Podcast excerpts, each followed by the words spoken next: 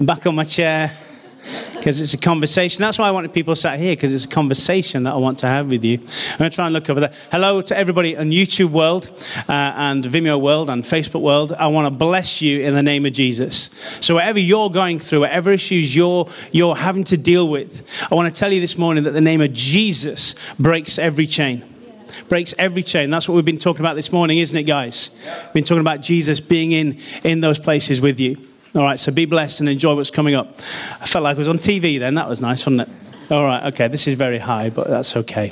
All right, so I've done you some sheets, a little different from last time. I'm not giving you a full booklet last time, but I'm trying to slim it down so there's more space for you to be able to take these away, discuss it in your life groups, discuss it with your, your better half or your worse half, whatever, and, um, and, and, and just have a good old chinwag about what's been said. And on the reverse, there's something on the reverse as well. There are things you might want to fill in at some point during this, this uh, uh, preach, um, but it's up to you entirely. But I hope you appreciate those and that they're useful for you. I'm going to try and do those every time I talk. Okay. Now, I was at a Paul Scanlon kind of leadership roundtable a number of weeks ago. And there's about 20 of us in a room. So, Paul Scanlon was the, the lead, leader of um, uh, Abundant Life Church in Bradford. He's now handed that on to Charlotte and her husband, Steve. Uh, but he still goes around preaching and does conferences and, and what have you. Uh, and is a significant fellow. He's, he's an excellent communicator, awesome communicator. Anyway, so um, it was a leadership roundtable, so we were talking about leadership and what have you. Um, a, a, question came because there were people who weren't, who were there who weren't part of church setup. They were part of a professional secular business, and so it was all that. And the question came: How do we, how do we um, give value to those who? Um, how do we see value in those who don't? Work for money or don't work for a business, like i.e. the voluntary sector. What, how do we perceive value in those, in those people? Uh, and obviously, the voluntary sector includes church, because a lot of church is run by volunteers. A lot of what we do is, is voluntary based. And I thought that's a great question. How do we rate value in the volunteer sector? So I gave it some thought while everybody else was having a chinwag. And, and I came with, with a few things. And I, and I thought some of the th- ways in we can perceive value, obviously not monetary value, is, is passion, uh, eagerness to engage uh, someone who demonstrates initiative and then long term commitment as well. So it's not just one week on, one week off, and then maybe if I can fit it in, but commitment and then plays well with others. So there's some of the thoughts I came up with. And so what I've decided to do is create a bit of a, a series based on those answers that I've come up with. And so this week I'm going to talk about passion. Okay, I'm going to talk about passion. Um, and I've called the overall series. Can you flash that, that thing up? I've created a new graphic. Of course, I've created a new graphic for it. Um, if we can display it on the screen, I'll keep talking like a radio presenter. There we go. Something for nothing. Something for nothing? That question mark's important. Are we getting something for nothing? Okay, you can tell me afterwards at the end of the series whether that title's appropriate, whether I should change it, but I think it'll work for now. And here's my overriding statement, and it's on the top of your little uh, sheet there as well. In the world of paid work, we can calculate the value of an employee by working out how much money they help the business generate. It sounds cold, but generally that's the point of being in business to make money. How do you place a figure on someone who serves for nothing? How are we able to perceive value in what we do for free? So, hopefully, over these next however many times I'm speaking, uh, we'll, we'll, be able to, I'll be able to help you think about that a little bit more and how to perceive value. So, one of the ways in which we uh, can see value uh, in how we serve the church and, and other voluntary uh, sectors is by looking at how passionate someone is about doing something. The job they might do might not have been the thing they thought they would be doing, but they do it anyway. Why do they do it? Because they believe in a cause. And when you believe in a cause, that creates passion. When you believe in a cause, that creates passion. Now, regarding serving in the church, we see a passion in people as we observe their servant heart, as they, as they pour out their, their lives in pursuit of God and doing His will. Now, ultimately, we don't serve in church, and we shouldn't be serving in church because someone has told us to, or because we see a need or through being made feel guilty about a role not being filled. We, we serve because we want to line our hearts up with that of Jesus. And Jesus is our most excellent, our most perfect example of how to serve well. And I have an amen for that. You know, can I, I can say, because you want me to say, ultimately, we don't serve in that bit. Ultimately, we don't serve in church because someone has told us to, or because we see a need, or through being made to feel guilty about a role not filled. We serve because we want to line our hearts up with that of Jesus, who is our most excellent and perfect example of how to serve well. What does it mean, though? What does that phrase mean? Because we hear it bandied around a lot, don't we? Servant heart. What does that actually mean? Well, to help us kind of get to the bottom of it, let's, let's go from Ephesians, start with Ephesians 6, verse 6. And then we'll get to trying to define that phrase. And I'll read it for you. I'm reading from the Passion Translation, as I generally do these days. It's a great translation. Ephesians 6, verse 6. Always do what is right, and not only when others are watching so that you may please Christ as his servants by doing his will. Lisa, would you mind pulling that table over and grabbing me that? Thank you very much. So, if you're a Christful believer, everybody Christful believer here this morning? Okay, I want to see every hand. Are you a Christful believer this morning? Otherwise, I'm just going to make an assumption you're not. Okay, fantastic. All right, we're all Christful assumption. Thank you so much for doing that. That's great. What does that mean? What does that actually mean? Well, that means you've repented of your sins, doesn't it? So, all the bad stuff that you used to do, you are committed to no longer doing. That's, that's, that's what it means. And you've asked Jesus to be your Lord and your Savior. I hope you've all done that. Because of that heart led, mindful decision, you, this is the great news, isn't it? You've been freed from the burden and the penalty of all your sin, all, all that bad stuff and you've been freed of it from, from your past, your present, and any you might do in the future. You are now free from that because of your life in Christ. You are assured, and this is awesome, you are assured of your place in heaven. You are assured of your place in heaven because that was secured at the very moment you accepted Jesus into your life. And you are now promised to spend eternity with God. I'm looking forward to that. I'm looking forward to that. But God hasn't taken us home to our eternal home yet. He hasn't taken us there yet. He has a destiny, a plan, and a purpose for each of us while we're still here on earth. And I actually think, just going off script a little bit, I think God has still got a plan, a destiny, and a purpose when we get to heaven. I still think there's stuff to do. I don't think we're going to be on clouds playing a harp. I, th- I, think there's going to be inventions still to be invented. I think there are activities still to be done. I just think heaven's going to be amazing. He's still got a plan. He's got an eternal destiny for us, an eternal plan and an eternal purpose. God has called us to serve Him and His people. God has called us to share the truth of the gospel with those who are heading uh, to an eternity that's separate from God. God has called us to be salt and light in this world, to be the, the difference and to show the difference. Ultimately, God has called us to serve Him and part of that process of serving Him is that God encourages us to guard our hearts.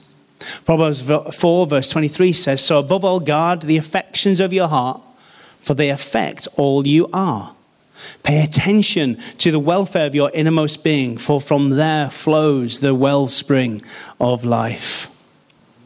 To help us define then what our servant heart is, we also need to ask this question. It, you, you, tend to go down a rabbit hole when you start to try and define something, and then you can find your way back. So we need to ask this other question as we're digging deep into this, this, this first question What are we to guard our hearts against?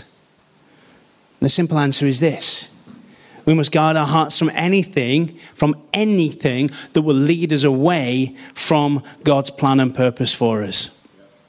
Our hearts are meant to be different. Our motivation is meant to be different. Serving God and His purpose for us is meant to be at the center of our lives. We should be different because Jesus has made a difference in our lives. We are free, aren't we? We are saved. We are in the world, but guess what? We're not of the world. So that's the answer to the question of how do we guard our hearts. But here's another question as we did go down this rabbit hole a little bit further. How can we be in the world but not of the world? Let's try and answer that. In John chapter 17, we've got a record of a prayer of Jesus. And while praying to, to Daddy God, uh, Jesus says of his disciples, said to them in his followers in John 17 from verse 14, uh, uh, I have given them your message. And this is why the unbelieving world hates them. For their allegiance is no longer of this world because I am not of this world. So, what do we mean by that? Well, the world translated, the word translated world in the original Greek text. I love my wordplay. I tell you every week I do it. I bring some Greek up. Okay, so so the world in the, uh, world in the original Greek text, original Greek. I'll get I'll get these words out in a minute. It's cosmos. Okay, that's the Greek word for world in this this this text. And cosmos refers to the inhabited earth and the people who live on the earth, which because of the fall now functions apart from God. If you don't believe me, again, let's look at the scripture. 1 John uh, 5, verse 19. We know that we are God's children and that the whole world lies under the misery and the influence of the evil one. If the evil one, that's Satan, in case you're a little bit confused about who that might be, uh, is the ruler of this world, this cosmos, then we can understand why Jesus would say in his prayer, For those who believe in him are no longer of this world. That makes sense? As followers of Jesus, we are no longer ruled by sin. We are no longer bound by the sinful practices and principles of the world. We, we are free from the power of sin, as we've been saying this morning. We're set free from the control of the evil one. Would you agree with that? We are set free from his control. We are now saved, but we don't stop there because we are continually being changed and transformed into the image of who? the image of Christ. Our interest in the things of the world should probably decrease as we grow closer to God and mature in our walk with Him. So we're to be in this world, but we're not of the world, but we're very definitely practically present, aren't we? But we're not to be part then of its, of its value system. So I'm getting there with trying to answer the initial question about value. We are set apart from the world. So when we're saved, it means we've answered God's call for us to become holy. God is holy, so that we, we, we assume the likeness of Christ. And, and as we let the Holy Spirit do his work in us, we are set apart from the world to live a holy, righteous life. Romans 12, verse, from verse 1 says, Beloved friends, what should our proper response to God's marvelous, what should be our proper response to God's marvelous mercies? I encourage you to surrender yourselves to God, to be his sacred living sacrifices, and live in holiness, experiencing all the delights of his heart. For this becomes your genuine expression of worship. Stop imitating the ideals and opinions of the culture around you. I repeat that Stop imitating the ideals and the opinions of the culture around you, but be inwardly transformed by the, the Holy Spirit through a total transformation of how you think. In fact, it says here total reformation of how you think, a reforming. This will empower you to discern God's will as you live a beautiful life, satisfying and perfect in His eyes. I sit here now and God thinks I'm beautiful.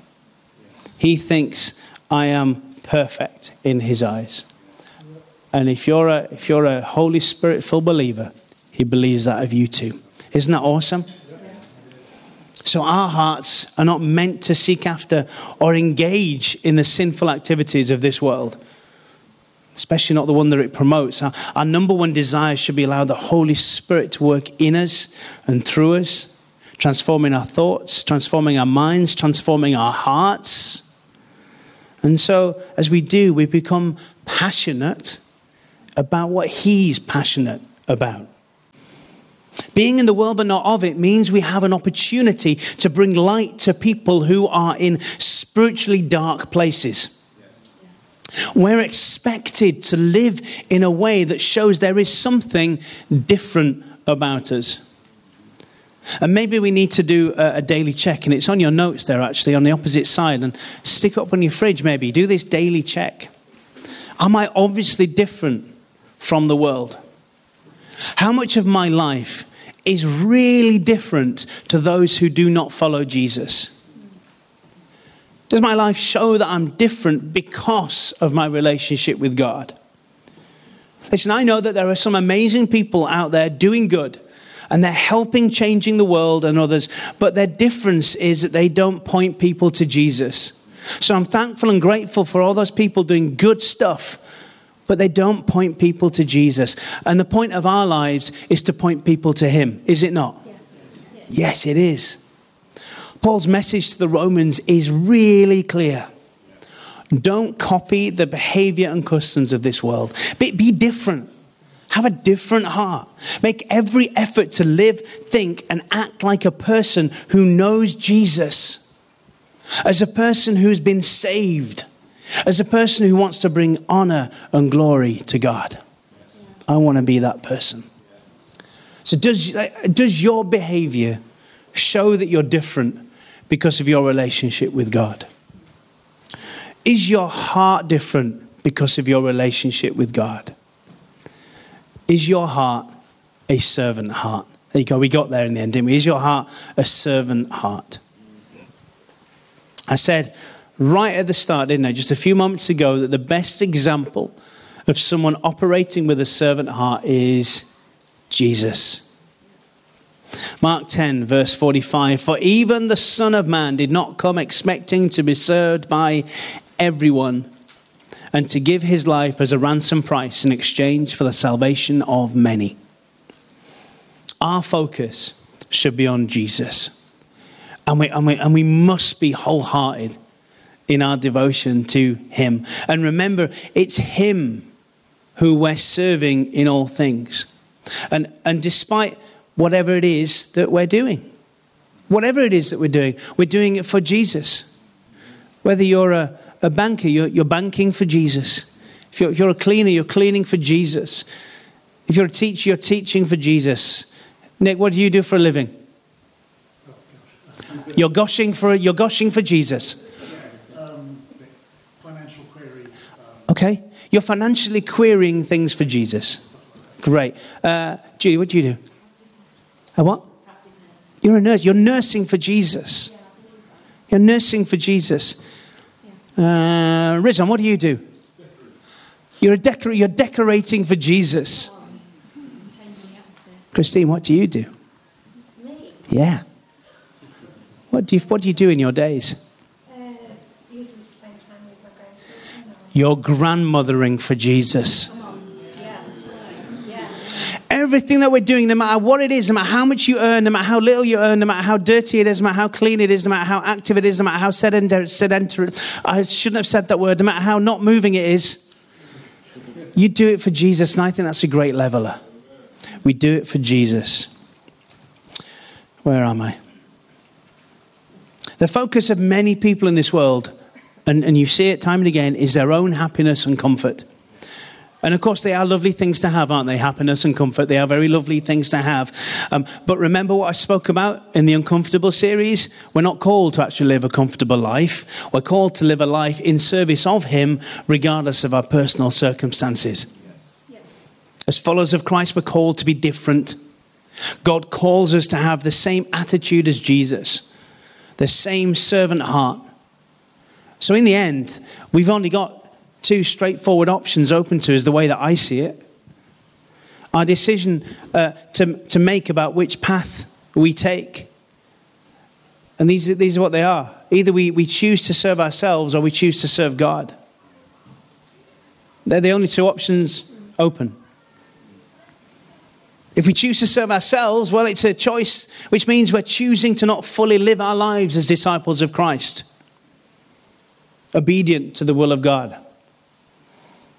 But if we cho- choose to serve God, however, we're choosing to live as His servants because of our relationship with God through our faith in Jesus Christ. If we choose to serve God, we're choosing to be true disciples of Jesus. If we choose to serve God, we're choosing to fully serve the will and purpose of Him and not serve our own desires. In fact, the Bible says that, that uh, we, we should, as we choose to do His will, His desires become our own anyway. Psalm 37, verse 4, make God, uh, verse 4, make God the utmost delight and pleasure in your life, and he will provide for you what you desire the most.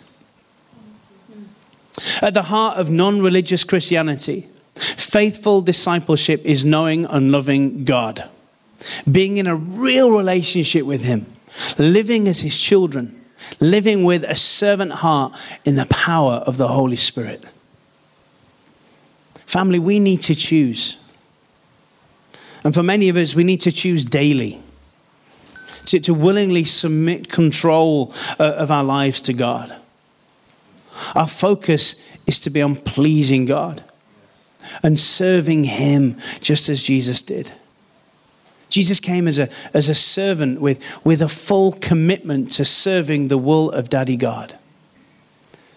Think of this for a moment. It, if instead of coming to serve, Jesus had come to be served, our salvation would never have taken place. Yeah. He, he wouldn't have taken your place or mine. He, he would never have come to endure the pain of the cross. If he'd come to be served, he would have never have been that perfect sacrifice that we needed for our sins. Jesus came with a full expectation and willingness to be the servant, not the served. And we then, as followers of Jesus, we must be willing to, to be servants of our, our Savior and our King. We must be willing to learn and to work at what it is to have a servant heart, a holy heart, a pure heart. Listen, maybe you struggle with that. Perhaps you're wondering, how can I have a servant heart? How can I have a holy heart, a pure heart? Well, guess what? Why didn't you ask God to help? Liz said it uh, last week. Ask God. If you're struggling with something, ask God. If you want something, ask God. Psalm 51:10 says, "Fill me with pure thoughts and holy desires, ready to please you." Psalm 86:11, Teach me more about you, how you work, how you move, so that I can walk onward in your truth until everything within me brings honor to your name. And I want to remind you that God will answer your prayers. Listen to God's words from Ezekiel 36 26. I will give you a new heart, and I will put a new spirit in you. I will take out your stony, stubborn heart and give you a tender, responsive heart. Ask God afresh this morning. Maybe you might want to do it right now to give you a servant heart. Ask Him to give you a servant heart so that that passion for God is entirely on display, unashamedly undignified Uh, as the words of a famous worship song go, that most of us will have sang at some point I will dance, I will sing, to be mad for my King. Nothing, Lord, is hindering the passion in my soul. And I'll become even more undignified than this. Do you know it? Yeah. Should we sing it? Let's sing it and declare it. You can't say no, Gary. Well, you can. You don't have to sing at all. It'll just be me on my own. I will dance, I will sing to be mad for my King. Nothing, Lord, is hindering this passion in my soul.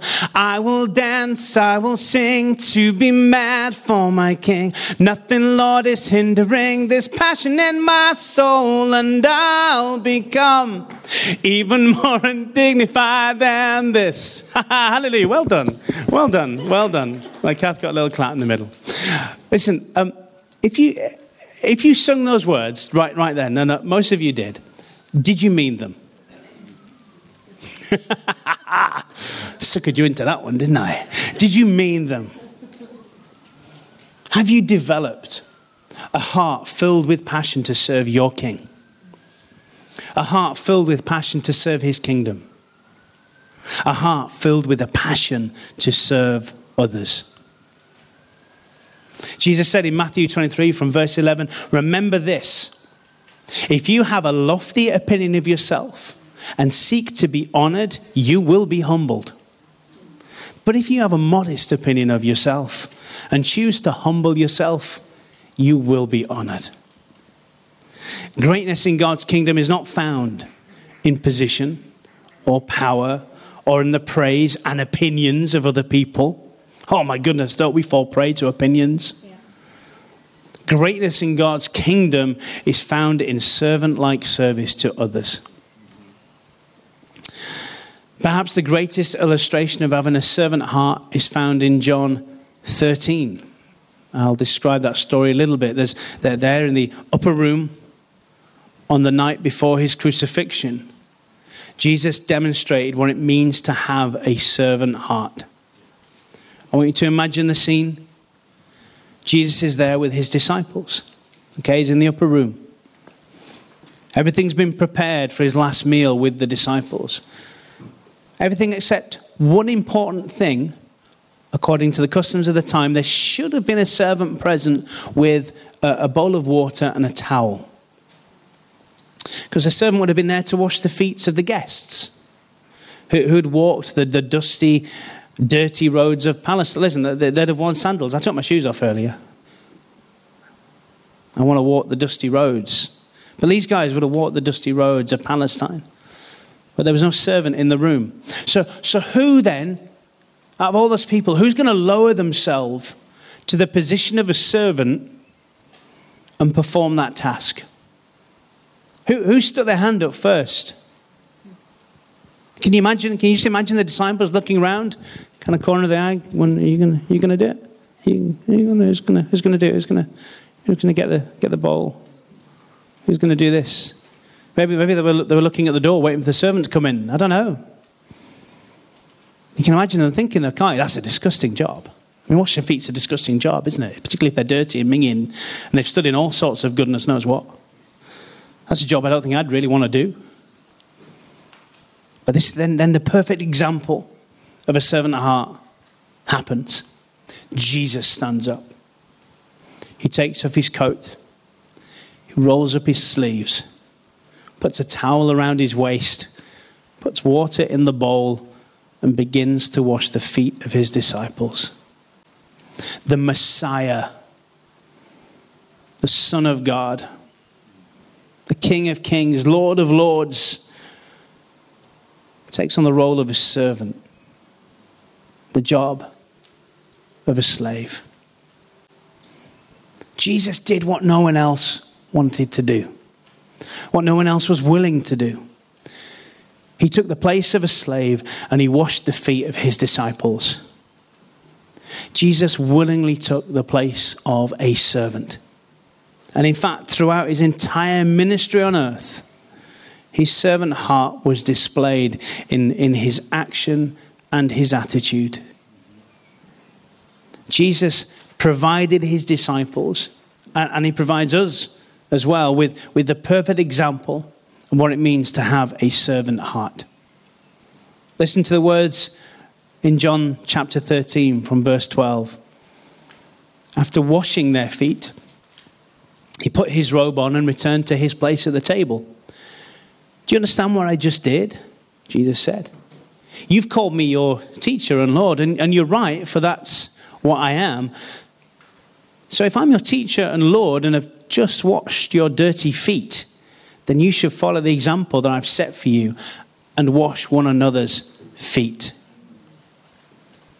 Now do for each other what I have just done for you. I speak to you a timeless truth. A servant is not superior to his master, and an apostle is never greater than the one who sent him. What Jesus did was an example of what his disciples should do, of what we should do. Jesus assumed the role of a servant to minister to others. And we must be willing to humble ourselves to serve others. True blessing comes when, when we have a servant heart and a willingness to, to serve others. In Colossians 3 23, put your heart and soul into every activity you do as though you're doing it for the Lord Himself and not merely for others. We are to live with servant hearts and be willing to pick up the servant's towel and serve our God and King. We are to live as servants of our God. We are, li- we are to live as people who are committed to the plans and purposes of God. We are to live as disciples of Christ who are committed to meeting the needs of others. Jesus came not to be served, but to serve. And chorus of, a, of another song by Graham Kendricks says this. I'll not get you to sing this one. It's all right, Gary. This is our God, our servant King. He calls us now to follow him, to bring our lives as a daily offering of worship to the servant King. Bet you were singing that in your head, weren't you? In Christ, God calls us to live as servants, to serve others, to serve God as, as our Lord Jesus did. He is the perfect example of having a servant heart. So let us choose to have a heart like His. As our hearts are changed to be more like His, as we choose to serve like He did, then we become passionate in all that we do as we serve His church in such a way as that, our value is perceived and we'll begin to draw others in to be more like Christ. In this house, we are real. But we also make mistakes. And when we do, we make sure we say sorry. We give second chances to anyone.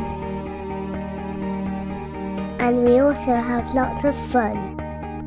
In this house, we definitely forgive. We also do loud. We give the best hugs. We are family. And in this house, that means We, we love.